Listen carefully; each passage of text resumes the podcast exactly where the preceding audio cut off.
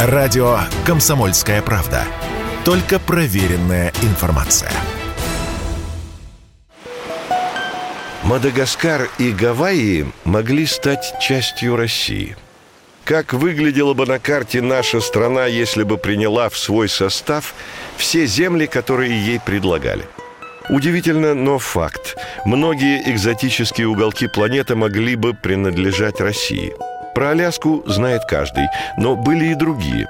Представьте, вы безо всякого загранпаспорта летаете в отпуск на Гавайи или в Индонезию. Мадагаскар. Площадь 587 тысяч 41 квадратный километр. Мадагаскар – вторая по своим масштабам территория после Аляски, которая могла бы быть русской. Сначала попытку заполучить остров предпринял Петр I в 1723 году. По совету одного из своих адмиралов, который уверял, что Мадагаскар – ничья земля, он направил к берегам Африки два фрегата. Но, дойдя до Дании, корабли дали течь и вернулись в Петербург. Тем не менее, русские люди все-таки основали на Мадагаскаре свою колонию. В 60-х годах XVIII века восставших на территории Украины и Белоруссии поляков отправили в ссылку на Камчатку. Среди ссыльных был и офицер Марек Беневский. Подговорив товарищей по несчастью, он в 1771 году захватил форт Большерецк – а также единственное судно под названием «Святой Петр», стоявшее там на якоре. Не дожидаясь ответных действий властей, каторжане отправились в морское путешествие. Пройдя Тихий и Индийский океаны, Святой Петр достиг берегов Мадагаскара. Эта земля показалась беглецам настоящим раем, поэтому свое поселение они назвали «Город здоровья». Но чтобы утвердиться на Мадагаскаре официально, компания отправилась во Францию просить защиты. На все про все у них ушло два года. Французские власти согласились взять остров под свой протекторат. Поляки и русские, фамилии некоторых из них сохранились для истории, Ерофеев, Хрущев, Чулочников, стали обустраиваться на Мадагаскаре – Через некоторое время у них начались конфликты с французами, которые создали неподалеку свою морскую базу. По этой причине они решили обратиться к Екатерине II с просьбой простить их, беглых каторжан. Императрица, в свою очередь, напрямую спросила Париж, можем ли мы поступить таким образом. И в итоге сама отказалась от этой затеи. Остров остался за французами, а колония с русскими поселенцами – просуществовала на Мадагаскаре до начала XIX века. Мальта. Площадь 316 квадратных километров. Мальта находилась в составе России 19 лет. Началось с того, что взошедший на престол в 1796 году Павел I стал главой Мальтийского ордена – и по статусу Мальта стала формально принадлежать России. Павел хотел назвать ее Мальтийской губернией, а на российском гербе даже появился Мальтийский крест в знак того, что этот остров – часть Российской империи. Французы не желали терпеть такого поворота, и их войска заняли Мальту. Чуть позже остров отбили англичане – и в 1801 году воцарившийся Александр I формально уступил им эту территорию. Но все договоренности были на словах, а юридически Мальта вышла из состава Российской империи только в 1815 году. Форт Росс, Калифорния. Площадь 300 квадратных километров. Целых 30 лет – часть Калифорнии была в составе России. В 1811 году частная русско-американская компания купила Форт Росс, находившийся в 80 километрах от Сан-Франциско. Русский купец Иван Кусков договорился с индейскими вождями, и те согласились продать 300 квадратных километров своей территории за три одеяла, три пары штанов, два топора, три мотыги и четыре нитки бус. По совокупности эти вещи стоили примерно 160 долларов.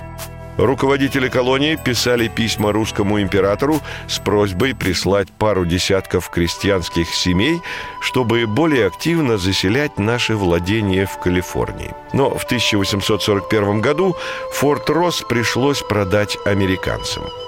Стоимость сделки составила 30 тысяч долларов, что по нынешним деньгам примерно 3 миллиона зеленых. Причинами продажи стала невозможность российско-американской компании вести прибыльную хозяйственную деятельность. Еще одной большой проблемой для жителей форта была нехватка русских женщин. Их там жило всего две. Поэтому наши граждане брали в жены индейских женщин, мексиканок или креолок, а это вело к разобщению наших соотечественников. Гавайи – Площадь 16 636 квадратных километров. В начале 19 века они фактически признавались российской территорией. Как раз в то время на Гавайи зашли мореходы кругосветной экспедиции Ивана Крузенштерна и Юрия Лисянского.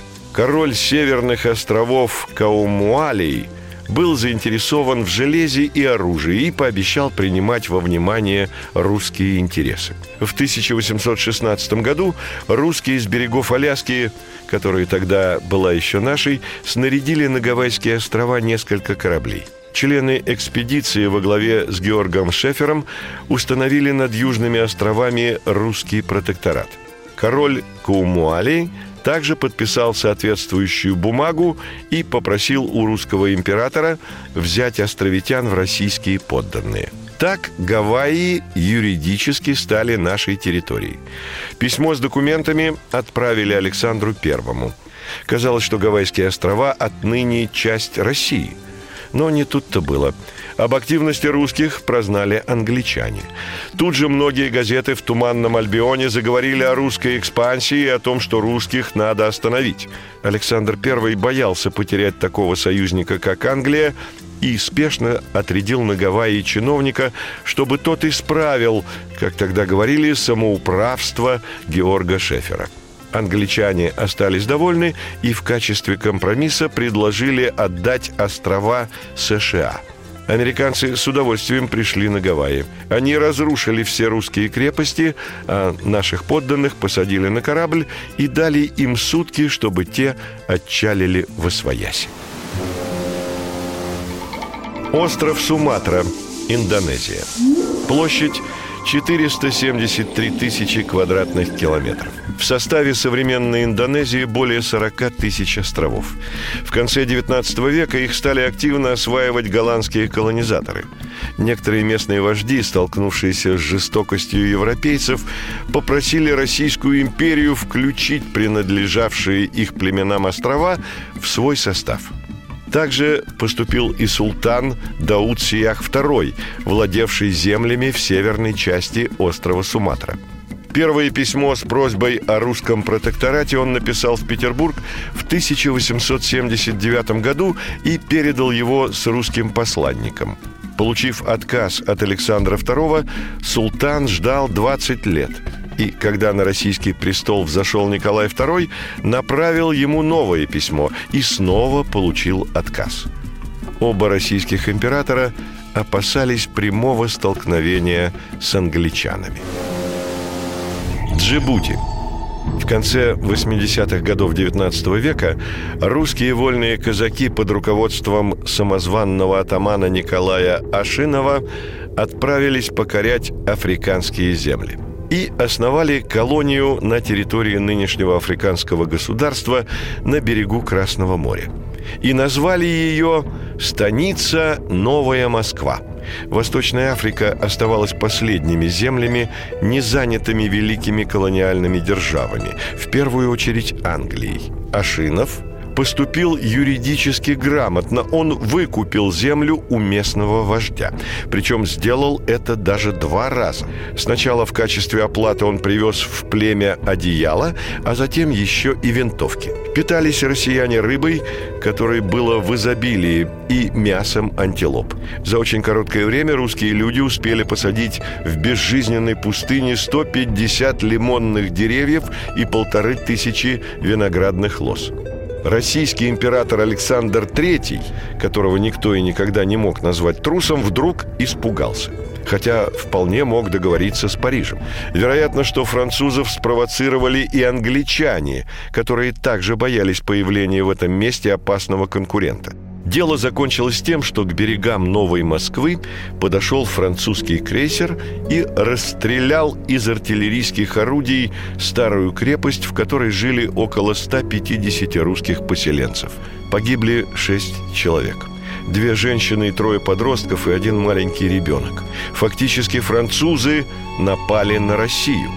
Потом они извинились за свои действия и даже готовы были пойти на уступки в вопросе русской колонизации Джибути, но Александр III не решился еще раз огорчать союзников – Вскоре туда пришел русский корабль и вывез всех переселенцев на родину. Ашинова посадили в тюрьму, инкриминировав ему самоуправство.